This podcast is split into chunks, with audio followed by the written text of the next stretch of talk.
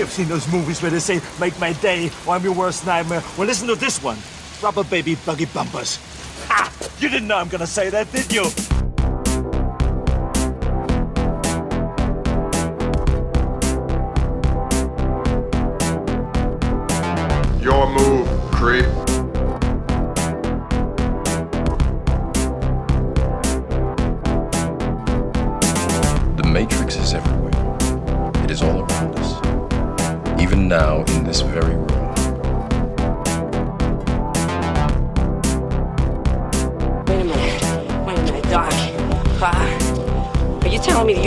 Time machine? Out of a DeLorean?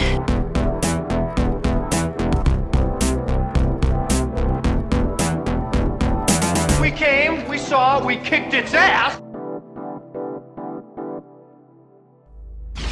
Yeah, so Julie, I'm gonna finish up my Christmas shopping. Hey, do chicks dig lingerie? Hi. Hey, hi. What size? Yeah, right. She's uh, she's a, uh, she's a six. What about cup size? I'm sorry. Oh, oh, she's way bigger than that.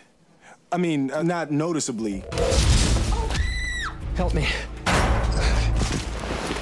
Robert Clayton Dean. He's a DC labor attorney. Take us around the other side. Focus on the drop. Is it a tape? A powerful man has been murdered. Holy. A hidden camera recorded the crime. None of this goes beyond us. We don't need any more problems, do we? An innocent bystander Are those my Christmas presents? In your dreams, buddy. Dad. was given the evidence. We have reason to believe that Mr. Zavitz may have passed sensitive materials to you. Uh, no, he, he didn't pass me anything. How did you happen to be at Ruby's today? I was shopping for some lingerie. That's still legal, isn't it? For your wife? No, I was uh, picking something up for myself. I do a little cross-dressing on the weekends. Let's get into his life. Produced by Jerry Bruckheimer. Take his wife and kid. He give it up for them. Target switching. Directed by Tony Scott. Why are they after me? Two targets, rooftop. You have something they want. I don't have anything. Request immediate keyhole visual tasking. Target is on 21. Don't do this to me. Get out. 19. Been a law-abiding citizen my whole life. One day with you, sh- shoot. He's running. He's on your 6 o'clock. Will Smith. Certainly carjacked a really nice car. Gene Hackman. You're either incredibly smart or incredibly stupid. We'll see in a minute. Enemy of the state. Should have gotten our watch.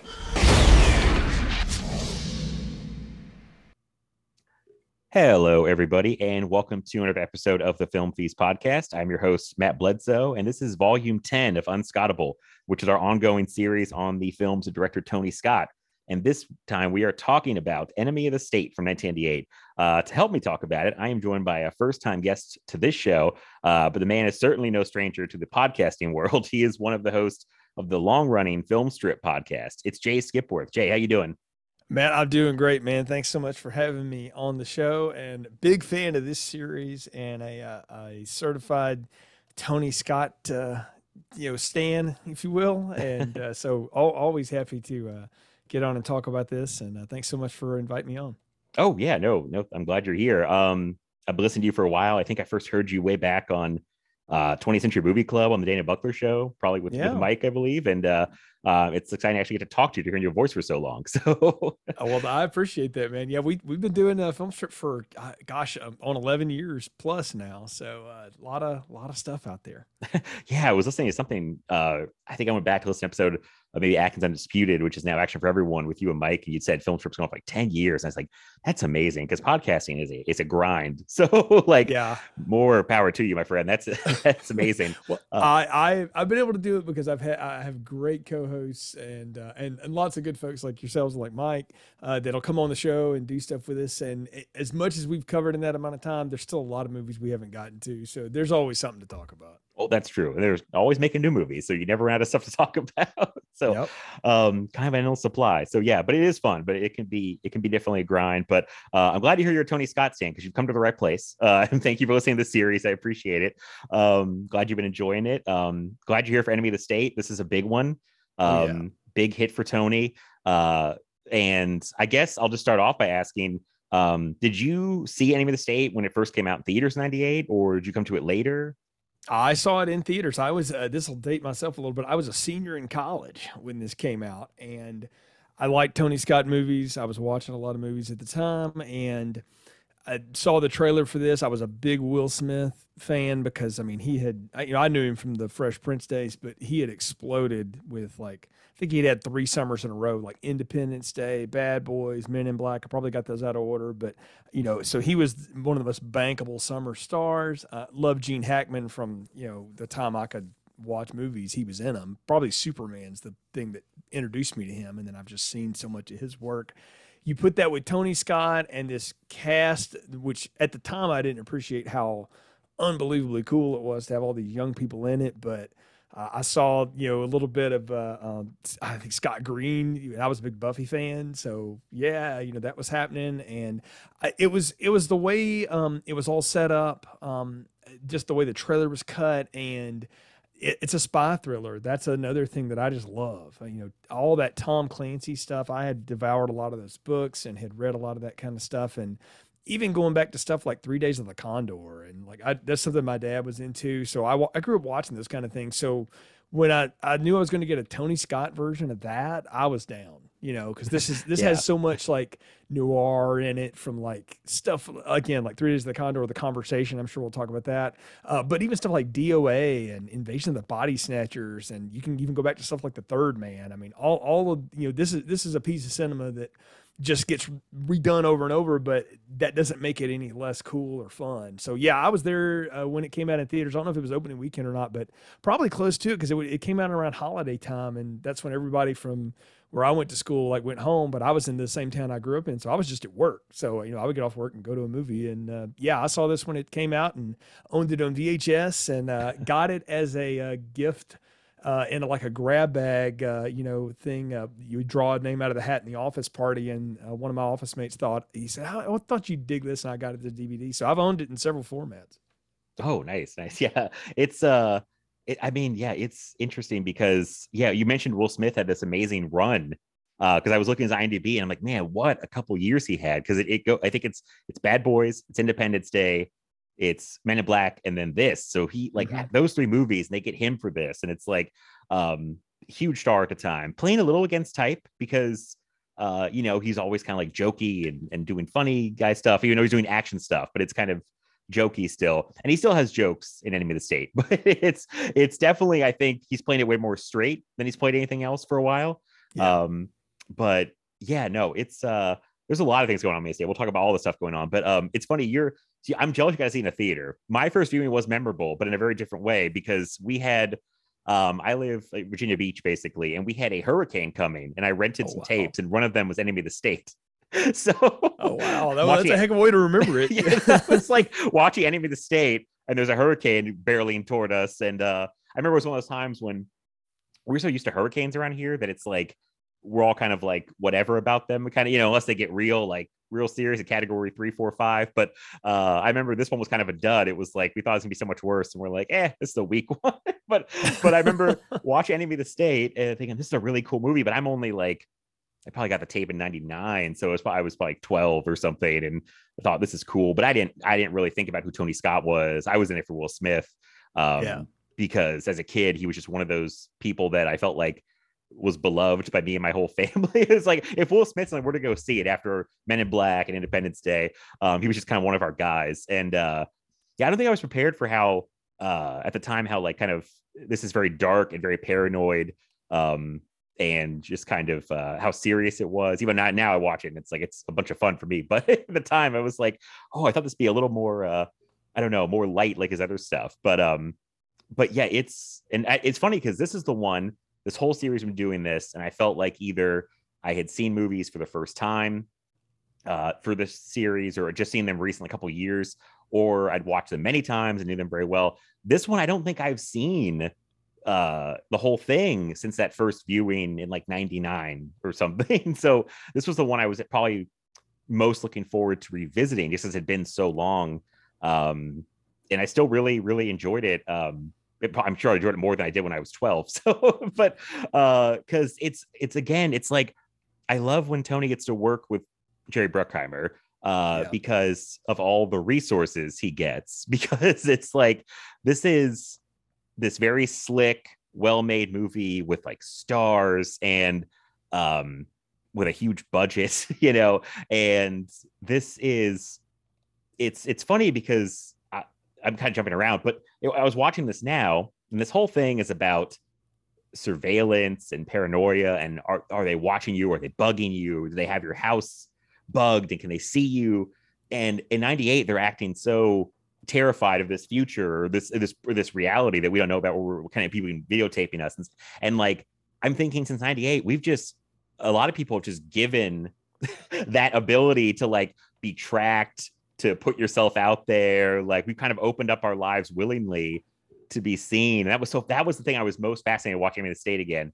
Um, was their their attitude towards surveillance then and how things have like just gone, I think, so much farther than they could have imagined in 20 plus years since it came out. Like it was very striking to me on this rewatch.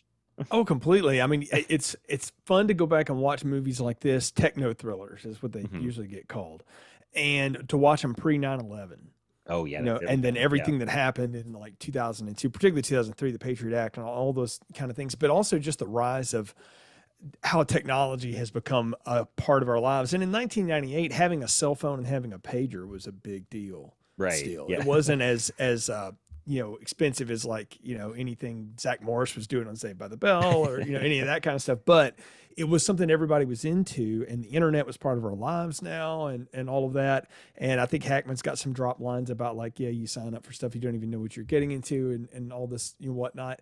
And it to have it played off as such paranoia and now it's like that's a click of a mouse when you sign up for your you know you log into your new iphone and you're setting it up and it's like yeah yeah, yeah terms of service whatever. And you just move like we don't even think about it anymore yeah. right? But but it was it was i call this like the kind of the very apex of the end of the baby boomer generation paranoia and the the coupled with the Gen X cynicism, you know, about how all this is slapped with this incredibly slick production value and the coolness of Will Smith and the just powerhouse of Gene Hackman and then this just cavalcade of young actors that we would see for, you know, decades do stuff uh, some bigger than others, obviously. And then you throw in Jon Voight, you know, who everyone hates now, and you know, politics aside and stuff like that. But I mean, you talk about a guy that can always play a great in whatever he's going to be. If he's going to be the villain, if he's going to be the grandfather, or whatever. I mean, the guy is an acting force, and at that point, he and Hackman had been around for decades together and had done stuff. So the fact that they get to have a scene together, and oh man, it's uh, it, it's neat to see all this apex together. But just subject matter wise, yeah it's neat to watch a movie like this before we all became hyper aware about just how locked in the intelligence community worldwide is to your life and what you're doing. And now to think about it, you know, 20 something years later here, and it's, I mean, that doesn't even like make the news anymore that you're right. getting spied on. Like it's not even a surprise. Everybody's just like, yeah, that's what we do. You know, it's just it's yeah. Wild. it's like we accept it. It's like uh, yeah. we all have uh, basically everyone you know has smartphones, and uh, unless mm-hmm. you're like my stepdad who has like a flip phone, but they they uh, everybody has smartphones, which I feel like we all kind of even joke. We're like, ah, yeah, the government could track us. Like it's like you know, oh, you know, I always joke like if somebody is tracking me, I'm really sorry that you have to follow my incessant tweets and and text and you know whatever about you know college football, the NFL, and whatever movie podcast I'm doing that week. Like that's pretty much all you get out of me. Or you know how lousy this meeting is at work. Like that's I'm the worst person you have to track. But I I I also laugh about that and go like, yeah, but you know that's the whole point is the way the surveillance state becomes part of our lives is that you make it so intrusive and so a part of everything that you you just feel like I can't escape it, so might as well just eh, live with it, you know. But there's I mean there's some real truth to the paranoia of, of this movie and the idea that you know within a click of a button your whole life can be ruined and you had nothing to do with it you know like and right, it's not right. that's not untrue and uh, it's it's a little spooky to think about that's yeah that's the part that you know i feel like people will joke like oh they can track us but i always think or talk to my friends i'm like well yeah but they're probably not wasting their time on normal people who aren't doing anything or they have ways to filter it but the scary thing is that they want to find you and track you they could very easily, you know, they mm-hmm. go into your uh, your Alexa, you know, or go through. If I trigger everyone's Alexa, I'm sorry. I go through your go through your uh, you know go to your phone if they want. So I assume they have like filtering systems where they're not just tracking every single person in the country, but uh, if they want to get to you, I, it's very simple, you know. And this, they're like, but you know, um, Jon Voight has the whole thing about Will Smith where he's like, get me his bank accounts, uh, get, tell me what kind of porno tapes he rented from the video store. You know, he's like, Right. get me all this stuff, which I'm sure they could get on anybody anytime they want now. Um, it'll all be digital for the most part. Um, I just thought it was fascinating, like the, the way that that was, and plus you made a good point about pre 9/11. That really changed things. Um, because this is three years before that happens, and after that, it's like a whole different thing with opening up the Freedom of Information Act, I believe was after that, and the Patriot Act, and like um all the stuff they did after that. And it's just it's so interesting with this like big blockbuster um talking about these things and how how different they are. And I mean, I still really enjoy it. I think some people like younger people might watch this now and think it's outdated or something, but um I don't know. I found it very fun. It was almost, it was like, in a way, I mean, this sounds like dismissive, but I was like, oh, this is almost quaint how they think about like surveillance. like they have to put bugs on you. I'm like, they're not, they don't even need that. Your phone, your laptop, your phone, all that stuff will do it. They don't need to put bugs in your house. They just got, you know, it's, it's just, yeah, I don't know. I was, yeah. yeah, I think the the other thing the other thing too is there's there's scenes you know when they're doing the chases and stuff, and I think Scott Green gets these these scenes where or Seth Green, I keep calling him Scott. Scott Caan is in this. That's why I keep screaming. That's, that yeah, that's understandable. Yeah, yeah. So so yeah. So Seth Green is gets the scene and he's talking to like to a police dispatcher while they're chasing him. They're chasing Will Smith, him and his crew of people through this tunnel, and I think that's between uh, Baltimore and and DC or something like that. But it, but anyway, it's all shot in that area. But um, they're chasing me and they're like, hey, we need to hook into these traffic cameras. And so they just go to this guy and there's this guy that's like, yeah, it's here. Here's where the axe is. And it, the thing about that that struck me this time was, oh, wow, look how much of this stuff was already in place and nobody even like blinked an eye at it at this Yeah. point. And that's, I mean, again, we're talking about years before it became part of, you know, our lives or whatever. And I'm like, holy cow. It, it- it's I don't know it was eye opening. Of course, you know the NSA of course has to come out and tell everybody like, oh, this is bogus. We didn't do. They went on like this whole PR campaign afterward, which I I told I was telling another friend of mine today that I was reviewing this, and I said, you know, you've got it right when the people that you like lampoon or that you you send up in the movie go on a PR campaign to talk about how wrong you were. That's exactly validation. They're like, oh no, they were so right. We need to tell everybody how wrong they were. right. Right. I mean, if That- anything, yeah. yeah. Oh, sorry. yeah. No, you got it. if they if for if anything they probably uh they probably had so little information of what the NSA could do. You know what I mean? Like Yeah. the movie probably only scratched the surface of uh of stuff they had going on in 98, you know? Yeah. Well, I mean, but that, that that was the joke. Like after Hunt for Red October came out, that Clancy got called into meetings at Langley and in the White House. Like, how did you? Where did you get this and all this stuff? That's why he said "Of like everything he ever wrote, it all came from somewhere. And while he fictionalized a lot of it, a lot of it wasn't completely wrong. And that story has has pretty much been proven at this point to be exactly true. Like it didn't, you know, totally go down the way he dramatizes it, but you know, uh, America stole a Russian sub and, a, and an airplane that defected. Like that, that happened. You know, it was just part of the the deal. And uh, but it, it's it's neat to think about those kind of things that go on. And I think Voight's the one that gets a lot of lines about how like there's so many things going on. The average person has no idea, and it's better that they don't anyway. Because if they knew, they wouldn't know how to handle it. You know, Right. and he's right because I don't Yeah. need to know. yeah, I don't need that kind of stress in my life. like they Right. can deal with it.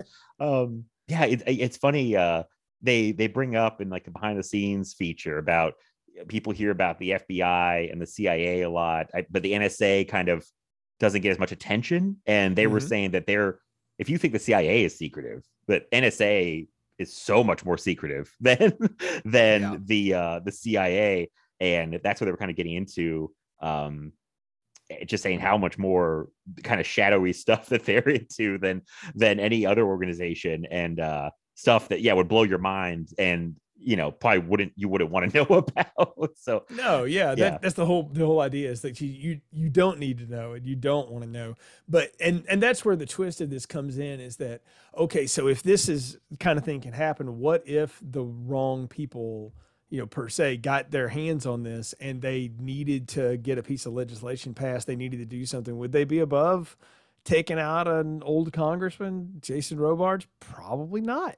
You know, I mean, Yeah. and people act like that's such a weird thing. Go read history, kids. Like we we killed a lot of people in this country for a lot less. Like that is not an uncommon thing. Right. Yeah. I mean, that I'm sure many things have happened we don't even know about, or, you know, we people have gotten in air quotes car accidents or something. And it was Right. like, oh, you know, that probably was orchestrated by somebody because there's people pulling the strings. And, um, yeah, yeah I mean, it- the, the whole inciting incident with uh, Jon Voight killing Casey Robar- uh, Robards, the, the, congressman i believe the politician uh Yeah. and you know and there's a videotape of it I mean, like i imagine they would the nsa would kill to get that back you know it's like um yeah poor jason lee i forgot how bad he gets it when he's running Oh yeah. my Yeah, god I had forgotten it too. I I I forgot like how young he was at this point. I'm like, oh, this is like Mallrats era. Yeah. Jason Lee, like, oh wow, like this, this was sort of like his, I think one of his first non Kevin Smith things, too. So it was like, Yeah. oh wow, this guy's actually kind of fun and good, and like, you know, I mean, not that he's not fun in the Kevin Smith movies, but if you're in those, uh, particularly in the '90s, when you're in those kind of things, like you sort of got that was the only work you could get, you know, it felt like, and to see him get to do this and it- it's really kind of a bit part but he's he's awesome in it. And it made me it made me sort of sit there and go like i had went on a google search afterward uh, going whatever happened to that fletch remake he was going to do? You know because he Oh, I was forgot going to about be fletch you know it's you know development hell forever but but it made me think about that but i know yeah he's great in this and i mean again you've got him you've got uh, it's Jake Busey, Scott Caan, Seth Green, Barry Peppers in this. Gabriel Byrne was kind of new to the scene at this point. I, I think, I mean, yeah, Usual Suspects had been a thing already, and he was an established actor, but to get him to do just kind of a nothing part. yeah i was know. shocked but that was the thing i might have been most shocked besides jason lee whoever I was in the movie and then i see gabriel byrne pop up, up almost in this like bit part that could have been anybody really. Mhm. it's very quick. I was like wow they got him to do this little part? And it's yeah it's not like he's a nobody at this time. That was um yeah that was fascinating. Like the whole cast is just stacked from top to bottom. Yeah.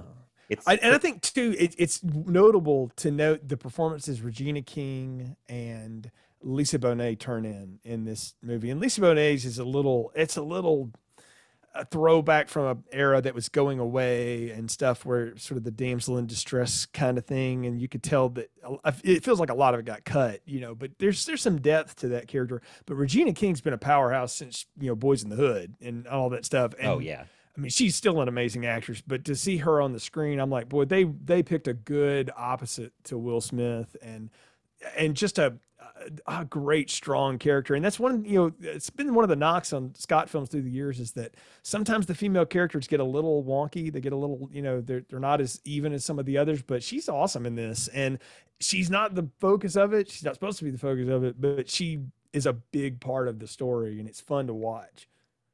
Yeah, that's a good point. I know, and Tony Scott talks about that in like kind of the behind the scenes feature that I watched. That uh, he really focused on those two roles of uh, Regina King and uh, Lisa Bonet because he wanted them to be, you know, they're both women in Will Smith's life. They, he wanted to be very kind of different. Lisa Bonet is like kind of that got that hippie free spirit uh, thing. Regina King is like a very like strong.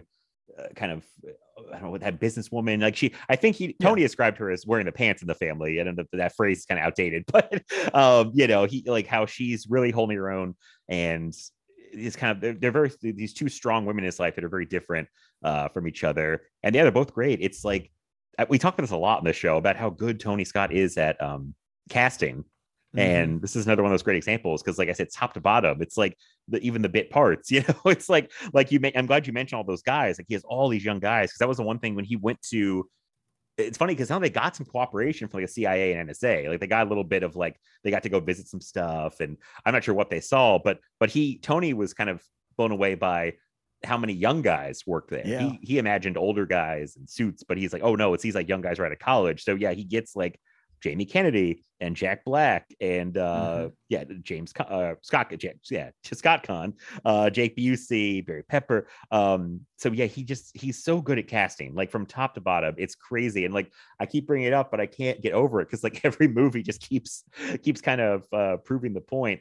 Um and to go back what you said about the female characters, I have noticed that kind of watching his movies, and I know where we're going with Man on Fire and Domino. Um, I feel like Tony gets gets better with female Yeah. characters um, uh, over the years, um, and especially in Domino. I feel you know that's like So I definitely think it's he gets better as he goes along with with handling female characters. I think this is a better example of him giving them like better parts. And I do think some stuff got cut, especially with Lisa Bonet. Um, from kind of what I was reading, uh, they trimmed some stuff out, but um, but yeah. So well, I mean, I think I think you hit on it. There's a, they, they, get better through through time, and I think it's because the writing gets better. I mean, David Marconi's the the screenwriter of this, and most of this is him. But like Aaron Sorkin did a run on Mm-hmm. this. Um, Tony did a run on it through the the uh, the rewriting, the production. Um, I think you had.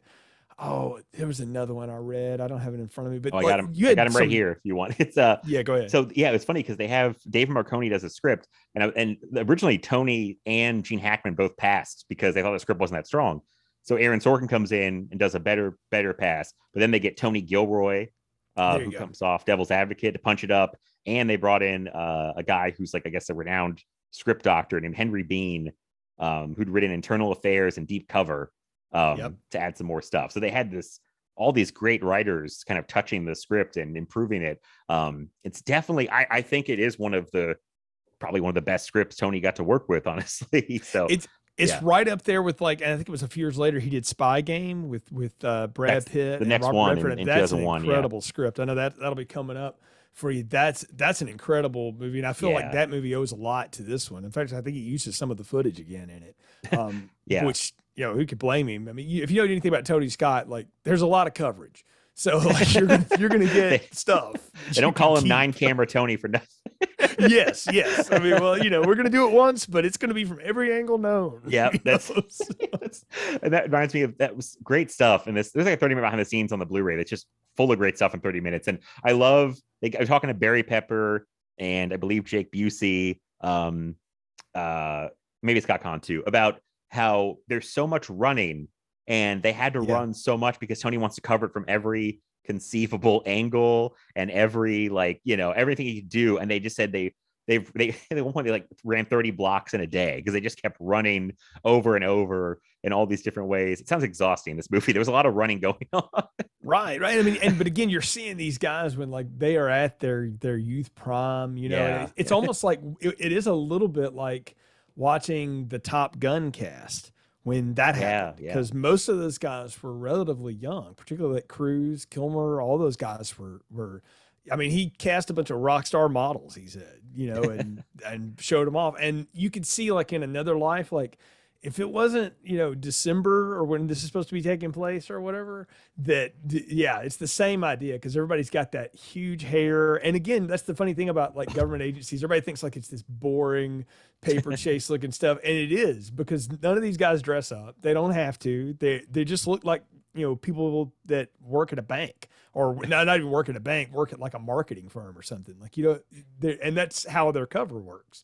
Is you don't recognize them because they just look like whatever Uh, because they don't care, you know, because Right, you're not right. supposed to be seen. So especially and- the, yeah the guys in the van i call them the jack black and the jamie kennedy Yes. guys are just and seth green are like typical you know like guys you'd find a computer shop in 98 you know what i mean like to- it's like it's yeah it's it's great they just like normal dudes you know? yeah, exactly. I mean, you know, they get the ex-military guys like Busey and Caan are supposed to be those guys, and they and Byrne in some case, you know, and they're out running around. Barry Pepper, they're out kind of doing the, I guess you call the clandestine operation stuff, and then you've got the tech guys, who I mean, I love it at the end when they're deposing Jamie Kennedy and Jack Black, and you know, Jack Black's going like, "Look, man, I'm just here doing tech support. That's all I was hired for." And Jamie Kennedy's like, "I thought it was a training operation." Like, he, like they're just playing it off, and I'm like, "Man, you can tell these guys are have been well trained because that's exactly how you answer this question." Like, he's like, "Yeah, no, I don't know nothing. So, I'm just pushing buttons, you know." And uh, but that that's what makes it fun is is all this stuff going on. But it,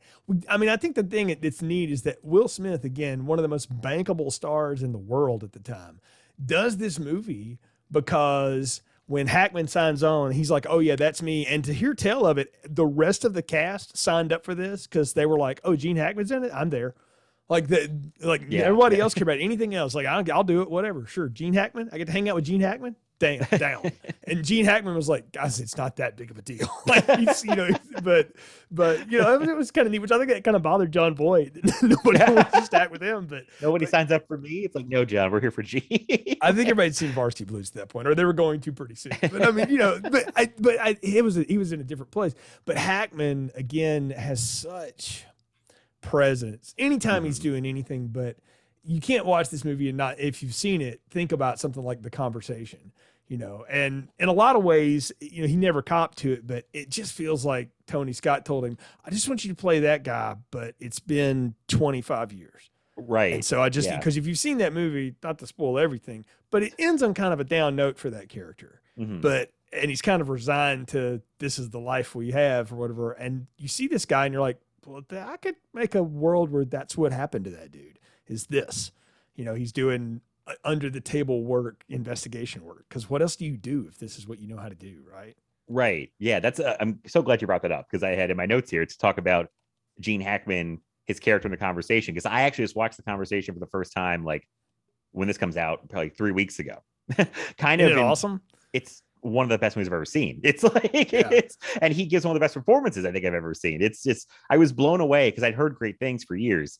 And then to see it, I was like just stunned by it. I was blown away. Um, it's funny because everyone hearing this episode with you will probably heard me talk about it on the last episode. I've episode with Carmelita that's not out yet. When we're, when we're recording this, and I bring it up on there. Um, I was in love with the conversation. I posted about it on Twitter, and people seem like they came out of the woodwork saying, "Oh, it's great!" Like I all this all this this week got so much attention, I couldn't believe it. I was like, "Oh, okay, good. Everyone loves the conversation."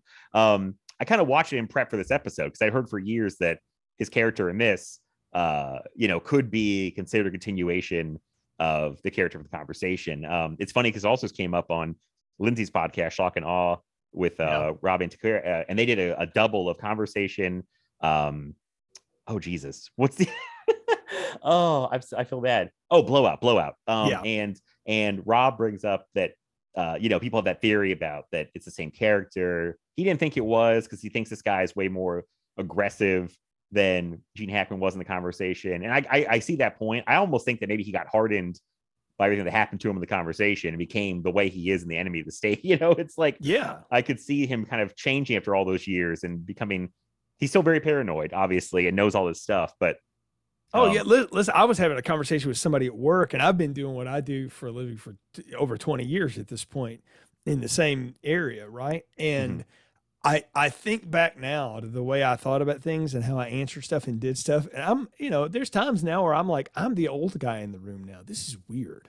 And it makes you, and again, I'm Gen X, so it makes me, you know, sort of naturally cynical a little bit. And um, I, I was sitting there going like, when I was watching this movie, prepare for the podcast, I was like, you know, I, I can see why it's a hard stretch, you know, for people to go like, well, it's not the same character, but in 20 plus years, you get a little harder because what, what happens is you stop caring what everybody else thinks and you yeah. just you're gonna whatever you know you just do what you do.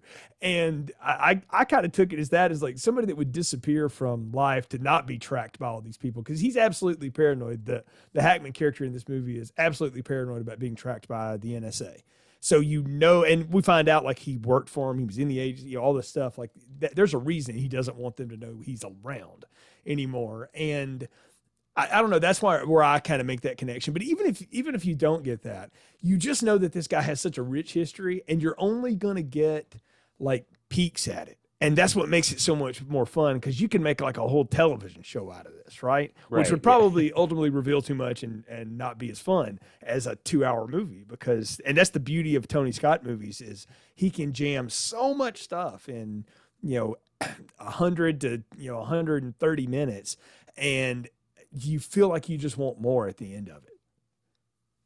Yeah, yeah, it's it's one of those things where they leave you I do like where they leave you with the Gene Hackman character, but I was like, I could follow him around for for way longer. I think.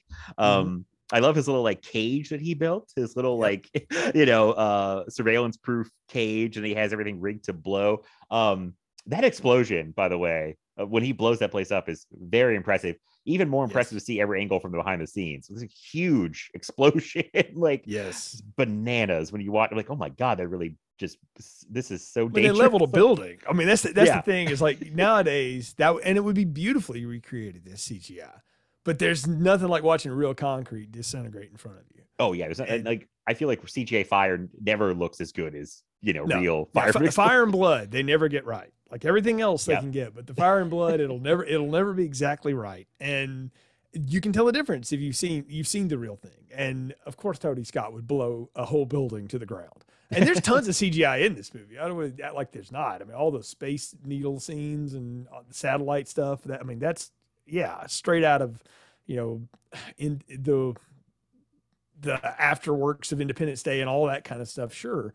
But we got to remember too, this was only a year after the Phantom Menace came out, and a few years after Jurassic Park. So it was really hard to do this stuff and really expensive. So it was still cheaper just to blow a building up, just to find an old one and you know take it to the ground. And uh, but I love he's got a dead man switch like that. I was like, oh yep, got you. And he just turns that key and he doesn't even tell Will Smith what's happening. Yeah. And it goes down. And that's what that's what makes it so much fun is Will Smith's reaction to it is like, I didn't know y'all were going to do that. you know? yeah, no, that it's great. I uh I I'd forgotten how uh how long it takes for Gene Hackman actually to show up in the movie. And then he kind of, you know, talks to Will Smith and gives the intro about what's going on. And Then he kind of disappears for a little bit longer and then he kind of comes back. And I was almost wishing that there was uh more of them together in the movie because I really enjoy the stuff when they were on screen together. I don't know if you feel the same way or if you're okay. like you, you know, I, I I was sitting there last night watching this and going like, how long does it take before Hackman shows up? And then there's that point where he he hits the back of the Gabriel Byrne car, uh, and that's when you first see him. And I'm like, we're dropping him in the second act. And I feel like they pepper him just enough because I like yes they have incredible chemistry together when they're on the run and really at the end when they're you know they're kind of going about and, and Will Smith shows him he's got a good plan when he takes him to the we got to talk about uh, uh, the mobster situation because that Oh.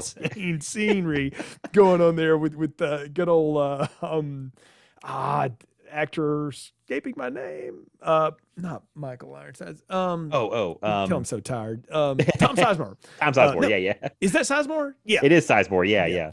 yeah, with Tom Sizemore as the as the you know mob kingpin or whatever, and, and all that stuff going on. But I I was sitting there wondering the same thing. I was like, okay, should they have been more of him? And I was like, no, you know, I'm kind of glad that there's not because it's just enough that it leaves me intrigued. I'm curious. I have questions, and if you can leave me with that again, you leave me wanting more. You've done your job, movie. yeah, I uh I kind of forgot about all that little stuff at the beginning of Tom Sizemore and Will Smith going to see him, and I and then they kind of leave it, and I'm like, wait, why did they do that? you know why? Uh, and then I, I, how it comes back full circle. I was like, oh, I forgot how this all plays out. Kind of, I love how it comes back around, and um, all I could think of during that last scene was like, wow, this is kind of Tony doing uh true romance a little bit again the ending of true romance uh very kind of similar like a setup where i'm going to get everybody that i need to get rid of into one room and they're just going to have a massive shootout and fire at each other and like um and will smith just hides under a table and is is all good after that. Well, yeah, I mean, and I, I when I'm watching it in theaters, and I remember this because I grew up watching spaghetti westerns and stuff. So the old mm-hmm. Mexican standoff and all of that, like everybody getting shot at in a close room, like I, I've seen that a hundred times. Like I'm down for that. So when they do that here, I, I had forgotten that that's how this movie ended. And when it came back to that, I was like, oh, that's right. This is going to end in a hail of unreal gunfire here in the middle of this. But it totally works as as a as part of the plot because at some point, like, how do you crescendo all of this crazy action together? And you have to. The one thing we've seen Will Smith where he was in control in the movie, the one time is when he in that opening setup when he's confronting this guy about like this isn't you on the videotape talking about paying off the you know people to pay off the union or whatever you know and he's just threatening the guy and you realize like this guy can hold his own in that setting and the rest of the movie he is constantly constantly behind the eight ball. He doesn't know what to do he doesn't know where to go. And the one moment he sees where he can put things on his terms he goes back to a place where he knows he can hold his own. And to, you know sometimes it's good to have friends in low places. This is it. I mean this is him going like well i'm going to the lowest people i know. And uh, you know it's a great move. It's smart. It's very smart. It's really his only way out at that point because Mhm. they're they're pretty much stuck. And then it's also the kind of guys where even if somehow he talked to him you know said just let me go um you know they're gonna keep hounding him or following him or tracking or something. You know, it's like he's never gonna get really rid of these guys. Um, so it's really his only out. It kind of it works that. He probably thought it would because uh, they all end up just shooting each other. he was right. He was like perfect. Great, he got out of this. I had forgotten um because Jack Black actually, you see him get shot, but then he doesn't die. which, uh, if I if I'm remembering this right, because I, there's a behind the scenes featurette too where there's actually a really interesting like 15 minute thing where they just focus on them doing the shootout at the end in that Mhm. room and how it's so fascinating because like it's it seems like a very complicated thing to shoot because it's a tight space all these different things he has to cover all these different angles all these people you know having to wear squibs at the time you know? It's like and uh does not look fun to shoot as an actor honestly. You're it's very loud you're getting squibs on you. And uh tony tells jack black at one point he's like he's like oh you're gonna get shot all the and you're gonna fall down but don't worry you're gonna live Yeah. because Jack's like, I'm doing what? He's like, I'm getting shot. He's like, Yeah, yeah, don't worry, but you're you're gonna make it. Yeah, because I think at that point, like Jack Black had been shot by Bruce Willis and had been shot oh, in Oh, yeah. I Still Know What You Did Last Summer or Stabbed or whatever. I mean, Jack Black was just getting killed in movies. and he had to be asking himself, like, is this going to be my career? I'm the fat guy that gets killed a lot. Uh, Was that but, the you know, jackal where he gets like? yeah, that's the Jackal, which Oh my is God. the retelling of Day of the Jackal. I Um, think I've only seen like that one scene where Jack Black's running for his life and gets shot. I'm- Yeah, it's Yeah, with the like the motorized gun. That movie's not half bad. Just as a, a, a sidebar, it's it's funny because Richard Gere's accent is horrendous, and, and I've uh, heard that. Yeah, but it's a it's a fun like just afternoon popcorn watch. But it's nowhere near as good as this. But yeah, Jack Black getting shot was a thing, or getting murdered in a movie was a thing at the time. And uh, yeah, I, I, when he survived, I did, I'd forgotten he survived too. I was like, oh, they're wheeling him out. He lives. I forgot because I knew Jamie Kennedy lived because he wasn't nowhere near that kitchen. Oh, yeah, like, no, nope. no, thank you. Yeah, Yeah. I just died in Scream too. I ain't doing that. So I know what happens when you get too close to the door. Um, man, yeah, I'm just trying to think. I got one my notes here. So much else I want to cover. Um, I, I, this is just funny to me. I, did you think that this is the most ridiculous lingerie store that you've ever seen? Yes. in- Oh, yeah. Well, I'm watching this with my wife, who's seen this movie before too, but didn't- Uh-huh. you know, had really no memory of it. And she looked at me and she was like, "This is like a porn shop. Like this is not Victoria's Secret. not- You don't like you don't model it at the store." And she used to work at Victoria's Secret. Like when we first got married, Right. and she had like a part-time job there. She's like, "I promise you, nobody wears it in the store." she said, "She said, but conversations like that all the time." Oh yeah, the conversation not as seemed real. explicit. Like, is it like this? Like where you're showing off? But it was so. Again, I was looking at this like this is so late '90s. Just you know, this is all we know what to do with these people, and let's let Will Smith be you know the bumbling, goofy husband here, which was different for him again because, like you said, he was playing all these confident, cocky, sure of themselves characters, and then you you put him in there as this. uh you know, not middle aged, but older adult man with a, you know, he's got a, you know, a preteen kid, and you presume he and his wife have been together a good while, and he doesn't, you know, like he's never bought her lingerie before, you know, and I, I don't know, it was, it was just funny, but yeah, it is, it is a, a wild store just out of out of a different time. Like, yeah, wow, I just it it made me laugh so hard because it was like this underground store that's very sparse and like but there's women walking around in the lingerie like models who just Yeah. spend their time there in the lingerie and just i just i was was such a hollywood thing and such a uh stylized probably tony decision where he's like it's not just because he's never it's never just with him it's never just like I always use Top Gun as the example. It's like I'm not going to just have things in a boring classroom. I'm going to have the classes out in a hangar where we have the jets behind them. It's going to look great. He's like, it can't just be a normal Victoria's Secret lingerie store. It's got to be this weird, like yeah, like this underground, seedy looking thing. You know, it's yeah, it's very. I, I don't. It reminded me of the, the first time I ever went to Las Vegas. I was an adult. I was at like a work conference, and I was alone. There was nobody there to hang out with. So I'm walking around at like this mall that is literally you know a couple blocks from my hotel, and I think, eh, it's a mall. I'm just gonna find some food, you know, whatever. I walk by a Gap, and next to it is literally a strip joint and like you could i'm like I, I went from like a you know a Burger King, a Gap to you know Fast Eddie's or whatever it was called, and I was like, well, this I've now lived something I didn't think I would, you know. And so Vegas is a whole different place. Yeah. yeah, yeah, no, that's what I thought of. I was like, I know like downtown Maryland and Alexandria, Virginia, it is not this. Like this is not how this works. Like they, those are for whatever the politics of the town are, they're very like old, conservative, very quaint towns. I mean, you live in you've lived in Virginia Beach, you know the area. Like that's not that's not how it works. So, but Oh, I, yeah. I, I wrote that off totally. It's like this is a Tony Scott fetish or whatever, which is fine because that's that's what I expect from him. But it's this, Tony doing his underwear model scene in the Yeah. middle of this you know techno action movie.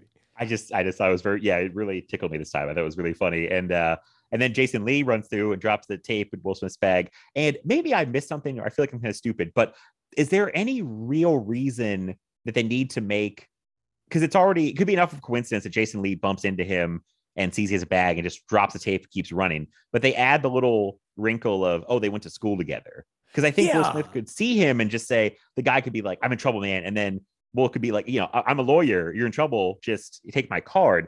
So I just thought it was, I was like, is there a reason that they made them they go to college together? I just thought it was, I don't know. It's one of those things, a minor detail. I just was like, did I miss something? Why that's important? it's it's too random in my Yeah. opinion. Like I my my write off of that is like we needed a scene where when Jason Lee's making phone calls that he calls his reporter buddy at the you know not Politico but Politico, uh, you know to to put out the the story and um, I- what was that in House of Cards slug line? Like I was like, come on guys, like we do it better than that. But anyway, um, the, you know he calls that and like his second phone call should have been let me call my old buddy who's a lawyer. And, and what Will Smith could have told him is like, man, I'm not that kind of lawyer, but I know somebody at the firm. And, you know, he he said, well, look, just meet me here. And like they, they could have arranged that. That could have been a two minute thing. And maybe it is, and they just cut it. But the way it plays, I'm like, this is too random. I'm like, that's uh, it's it's too much. Like they, it could have just been any rando off the street at that point. The fact that it- we got to get the card because that connects them to him. Like that's just too much. Like th- we've seen these guys do video surveillance. They could have just pulled the surveillance from the you know Victoria's other secret and figured out who he was. Yeah. Yeah, that's what I thought. It's like the complete random chance of Will Smith in the store. Jason Lee runs through and he just bumps into him and he's like, he sees this opportunity to drop the thing off and keep going. And that could have been it. And then they could have easily just found Will Smith and been like, you trace, you know, track where Jason Lee went and see, oh, he dropped this in the bag. Um, I don't know. I just, it was just something I thought about too, kind of like the lingerie store. I'm like, yeah, interesting. Um, I, yeah, I, I'm trying to think what else in my notes here. Um, uh, I don't know. It's just, it's, I kind of, I don't say I miss movie. I feel like this a lot. I feel like I say I miss movies like this, but like, it's just this, the movie is, I, I think, I would say it's one Tony's best because it's, it's all these great elements. Like he gets all these resources and it still has something to say. It still is very entertaining. Um, it's got great performances. It just it moves really well. It's like a there's a lot of play. It's just like a long chase for long sections. Like I love uh, Will Smith in the hotel jumping from balcony to balcony, and then when he's being chased uh, through those tunnels, it's a kind of a great visual with like I think he has the gun. He's got a bathrobe, just and just being chased. And uh, um, I just think it's like it's just this really fun paranoid action movie that I'm just like I just miss stuff like this that's an original idea you know it's not based off anything yeah um, I, I miss hyperkinetic movies that don't make me dizzy to watch them. You know, and, Yeah. and that's that's no knock on those because I will like a lot of those kind of movies. But this is one of those movies that it it fits that bill, but it doesn't whirlwind my head to keep up with it. And as much stuff as I mean, you talk and you can feel the Aaron Sorkin in this because all the exposition is while somebody's running, right? You know, or jogging or walking, like all of it's you know, the the walk and talk. And I, but I love that because they can eh, they can info dump on you while getting point A to point B, and you don't feel like you're like lost or hurried. Like it's it's going back and thinking like, wait a minute, did, were they classmates or whatever? But like if you don't catch that, just the randomness of it still works. And Right. um and the fact that again that like they give you everybody has something to say and like there's definitely like the bad guys and the good guys but the, the probably the best scene in the movie in my opinion is the scene where the brill character gene hackman is standing across the fence from Jon Voight, and you know, they're Oh, trying to get him to admit it. Yeah. And they just have like this, you know, few minutes together where he's talking, and the way Hackman's like, "Look, I get it. I wouldn't have killed the congressman, but I understand the conversation. I know what you're saying. Like it, the way that they're they're going back and forth there. It's, I mean, you know, again, you're watching two heavyweight actors of Hollywood just chew scenery, but it's also a real subtlety to their performances. And that's that's the thing in such a bombastic movie, the the fact that Will Smith and Gene Hackman both give relatively subtle performances is and Jon Voight in particular gives a real subtle performance. It makes it more unnerving and more memorable. Even in the loud scenes when Gene Hackman's like yelling at him and stuff, he calms down a minute later. He's like, "I'm, I'm hypoglycemic. I, I need to eat." You know, like they, they give him a reason, and Will Yeah. Smith's like, "Yeah, you're a pain in the ass when you don't eat," and it makes it it it it brings levity to it, and that's what makes this movie so neat and memorable. Is that it's it can do all of this uh, crazy kinetic stuff but still ground itself in something that the audience can latch into. And Tony Scott's movies almost always do that. Like you're going to get eventually to Deja Vu, which is one of my favorite Denzel things ever, and it's one of my favorite Tony Scott's ever. And that is a batshit crazy movie in terms of a premise. But I don't really get lost in the techno science of that because it's so grounded in the characters, and that's what makes this movie great too. Yeah, because there's a. I'm glad you brought that up about when they're kind of throwing exposition at you, but there's movement. It's kinetic. It's a. It's like a walk and talk, or it's a. They're in a car. They're going. They're running somewhere in a chase. Uh, I the example I always think of. I can't remember who said this, but um, in term the original Terminator, Michael Biehn Mm-hmm. gives Linda Hamilton all that exposition during a car chase, which is like if you've got an exposition dump, do it during like a car chase or something. Um, you don't just stop them when they sit at a table and tell you know what I mean. Get do something that's keeping it moving. And Enemy State's really good at that too. And they drop all this. There's all this. I know they went talk to NSA guys and CIA guys and get all this technical jargon. Um, and the other great thing is you don't need to know really that. You can miss little details like that, and you won't be lost. You can keep up, you know. So, um, which is good too because you know it's one of those things where it's like, yeah, if you catch it, great. If you don't, you won't be lost. You can follow the movie because it's not going that far over your head. You know, it's not. Yeah. yeah, it's it's really good at that. Like that's probably again like all those people that worked on the script kind of probably got like you know nailed down. Um, and well, worked that, but that's Tony too. Like to be Yeah. fair, like all all of his movies are something where there's there's something that's way above the audience's head, right? And is it's too much for everybody or whatever. It can be too much for everybody, but he's going to ground it back in a place where the person munching on their popcorn can follow it and Right, can get into it. And that's that's why I've always appreciated his his stuff is because it can be this big deep concept, you know, something like The Hunger, which is a lot of shit going on in that movie, you know, and stuff like that. And eh, or something wacky like this, or you know, something that's basically a music video like Top Gun. When we're talking about I don't know if you ever talked to actual naval aviators, but their job is incredibly boring. Like they will the way they talk about it, the way it really is, it does not sound nearly as exciting as that movie makes it. But he made it awesome with the cinematography and the way that they they shot that movie and stuff. And that's something that all of his movies can do is they break it down for the the, the audience to be able to sit there enjoy it understand it and get caught up in it. And you can put yourself in this you know will smith's character's shoes is that holy cow with just you know you're the wrong place the wrong time you know the wrong thing and the next thing you know your whole life is wiped out because when they want you they're coming for you you know and i mean that again that's a an age old trope for a movie but it totally works Yeah. Oh, yeah, hundred percent. And it does help that you have somebody as likable as Will Smith.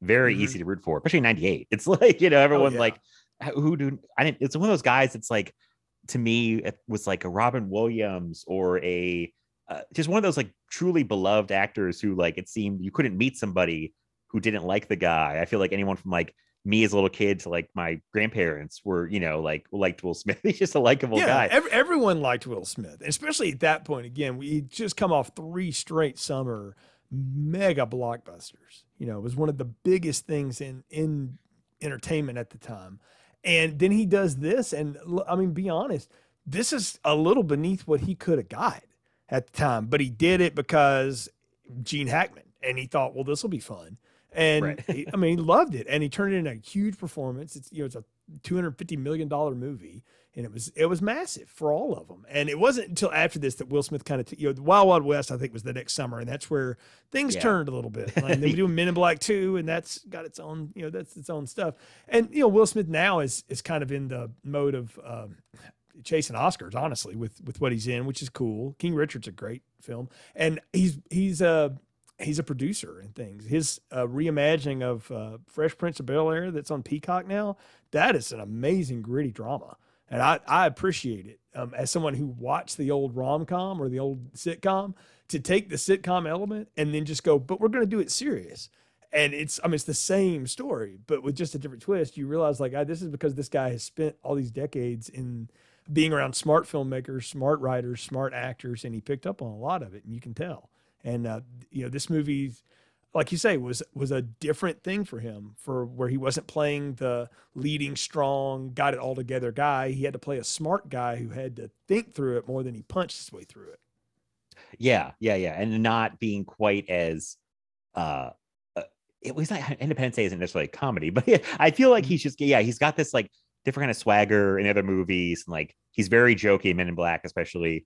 Uh, and you know, this I think I think he also tried this to push himself a little bit and kind of show like he had a little more range probably than people even thought. He's like, Yeah. you know, he's like, oh, I can be a little more serious. Like, look, you know, look at me, you know, kind of taking this a little more serious part, um, and going toe to toe with Gene Hackman or holding my own with Gene Hackman because just a powerhouse actor who, yeah, I mean, he's great. Like, I can't even like the whole cast is great, and Gene Hackman is amazing. And I think Will Smith is like, I was really thinking like this is one of my favorite.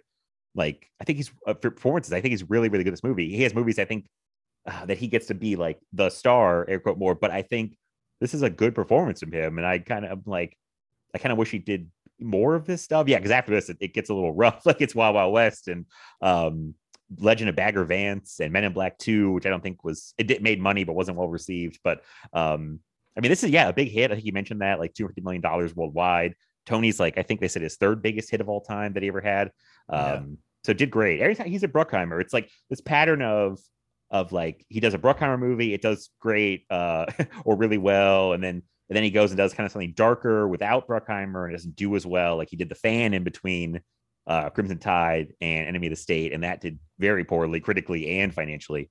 Um Which is unfortunate because that's actually not a bad movie. So like that's that's a fine one, and y'all had a great episode on it too. But I mean, it's that's a that's a that was a movie that I think if you cast different people in it, Yeah. not to bag on uh, De Niro too bad, but if you if you went somewhere a little different with that, I think everything else about it would have worked.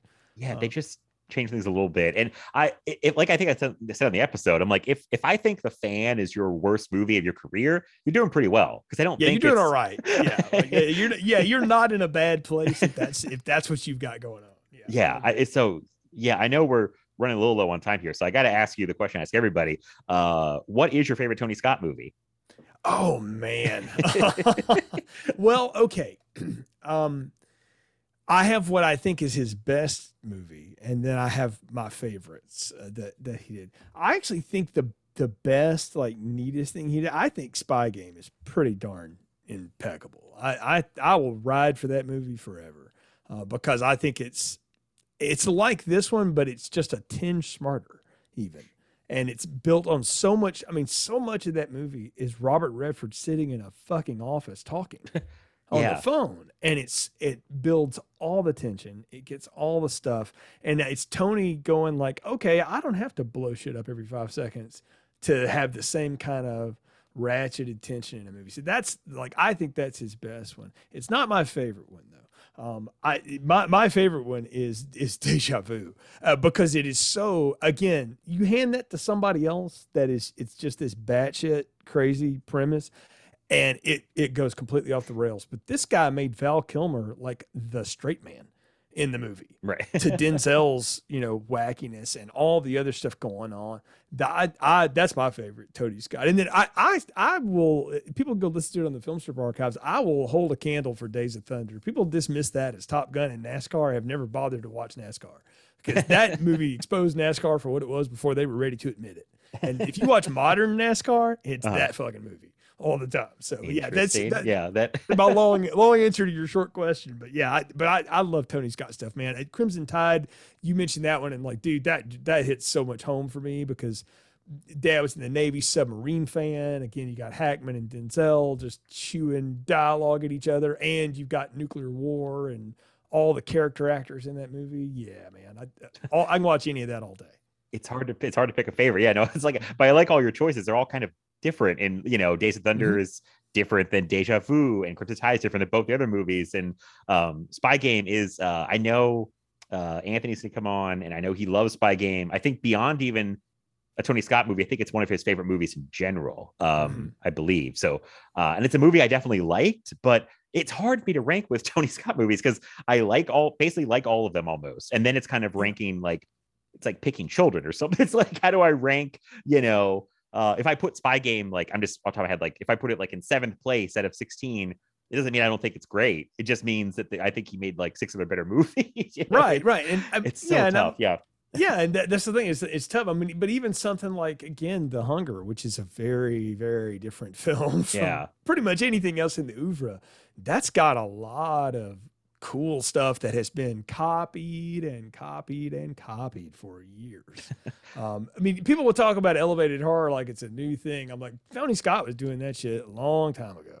You know, I was like, just nobody saw it. You know, Right, except the, except the people that made Top Gun. So, And thank God they did see it. Yeah, that's like yeah, right. Hunger is fascinating in his filmography. It's so different than anything else. Um, uh, yeah, I don't know. He's his filmography is fascinating. We're in this period now with this double whammy of Enemy of the State and Spy Game, which is like uh, two very slick kind of thrillers with stars and kind of this paranoid spy thing with these two movies. And honestly, the the period after that is my favorite Tony Scott period.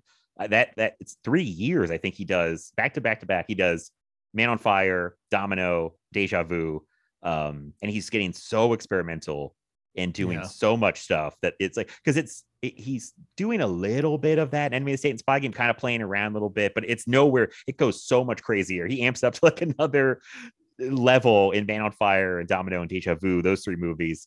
Um, Yeah. I love that period. So I'm so excited we're getting into that kind of that area. But I love this stuff too. This is just like a great. I was like, this is just a great blockbuster that if I'd gone to see it in a theater now, I'd have like a wonderful time. you know, I'm like, oh, oh, man, is- yeah. Well, and I mean, I can tell you again, have, when I saw it in the theater, I thought, this is amazing. It was everything I thought it, I wanted it to be. I mean, it was exactly what I expected. Yeah. So, which is how many times does that happen? You know? So, it's rare. Yeah. That's oh man. Yeah. It's so yeah. I mean, I guess kind of to wrap up, I think Enemy State is pretty great. I would say it's it's again, it's it's up there for Tony Scott, but I'd still probably put like five or six movies in front of it, but even though it's a great movie. It's just that's how strong I think his filmography is. But um, but yeah, I think everyone's really good in it. I think it's just all the pieces work. Uh, you know, I I just think, yeah, it's another very, very strong entry and a good bounce back after the fan from financial and critical perspective too. So yeah. Um anything else you want to say on on enemy state before we wrap up Oh, I, I can't add any more to it. And I've already said I love this movie. I mean, I think I think it's fantastic, and uh, I'm, I'm only disappointed we haven't covered it on film strip. So uh, you know, maybe maybe someday I can talk somebody into it. But yeah, um, no, I lo- love it, and uh, really appreciate you giving me the chance to come on and uh, and talk about it, man. Uh, really enjoy the podcast, and always love uh, talking fun movies with other folks. So thanks again. Oh, thank you. No, thank you for coming on. I'm so glad we got to finally talk. Like I said, I've listened to you on a podcast, so it's it's always great to actually talk people that you've listened to for a long time. So, Yeah. uh, no, no, thank you. This was great. I really appreciate you doing this, and uh, yeah, this was so much fun. I kind of want to watch the movie again already. so, Right.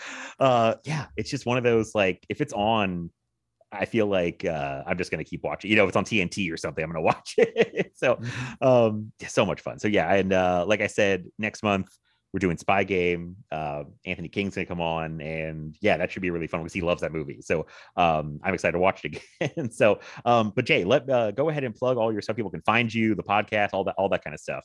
Yeah, absolutely, man. Thanks so much. Um, folks can find Filmstrip Podcast wherever you find podcasts. Just search Filmstrip Podcast. You can follow the show's social media at Filmstrip Pod on Twitter, Instagram, Facebook, and that's where you find all the stuff about our episodes. Uh, we release every two weeks uh, right now, uh, but we've got a huge catalog, 340 something episodes through the years, and we've done a lot of different things. There's something in there for everybody, and uh, so I again blessed to work with a, a lot of uh, proper villains through the years, and uh, some have you know retired from podcasting, moved on. But Ron and Lindsay are, are who I'm doing the show with now, and uh, they're both a ton of fun and um, are are just great folks to hang out with. And you know, our podcast is friends talking about movies. I mean, we we keep a real casual conversation and. Um, try to keep it fast and loose. And like I say, cover a little bit of everything. So check out Film Strip Podcast uh, wherever you can. Very cool. Yes, I second that. I was I was going back through kind of film strip episodes. There's so many of them, like you said. And I'm like, I just that's what I love about your show. I'm trying to do the same thing on this show. Is like you guys have covered newer stuff right when it comes out. I know you just did one on the, the new Scream, yep, um, and yep. you've done older movies. Like, and there's a great variety. It's not like you can just go through and go. They've covered all kinds of movies different times. Um, so yes, I love that about your show, and uh, you've been doing it a long time. So people have lots of episodes to check out. If they have not checked it out yet, um, you can find something in the in the back catalog if you need to. so um, yes, you do great work, my friend. So um, well, thank you. uh, for our stuff, it's usual. Uh, you can follow me on Twitter at MattBlood87. Uh, you can follow the podcast uh, on Twitter at Film Feast Pod, and you can follow me and the podcast on Instagram at Film Feast, all one word. Um, and that's it for this week, guys. And we will talk to you next time. Bye, everybody.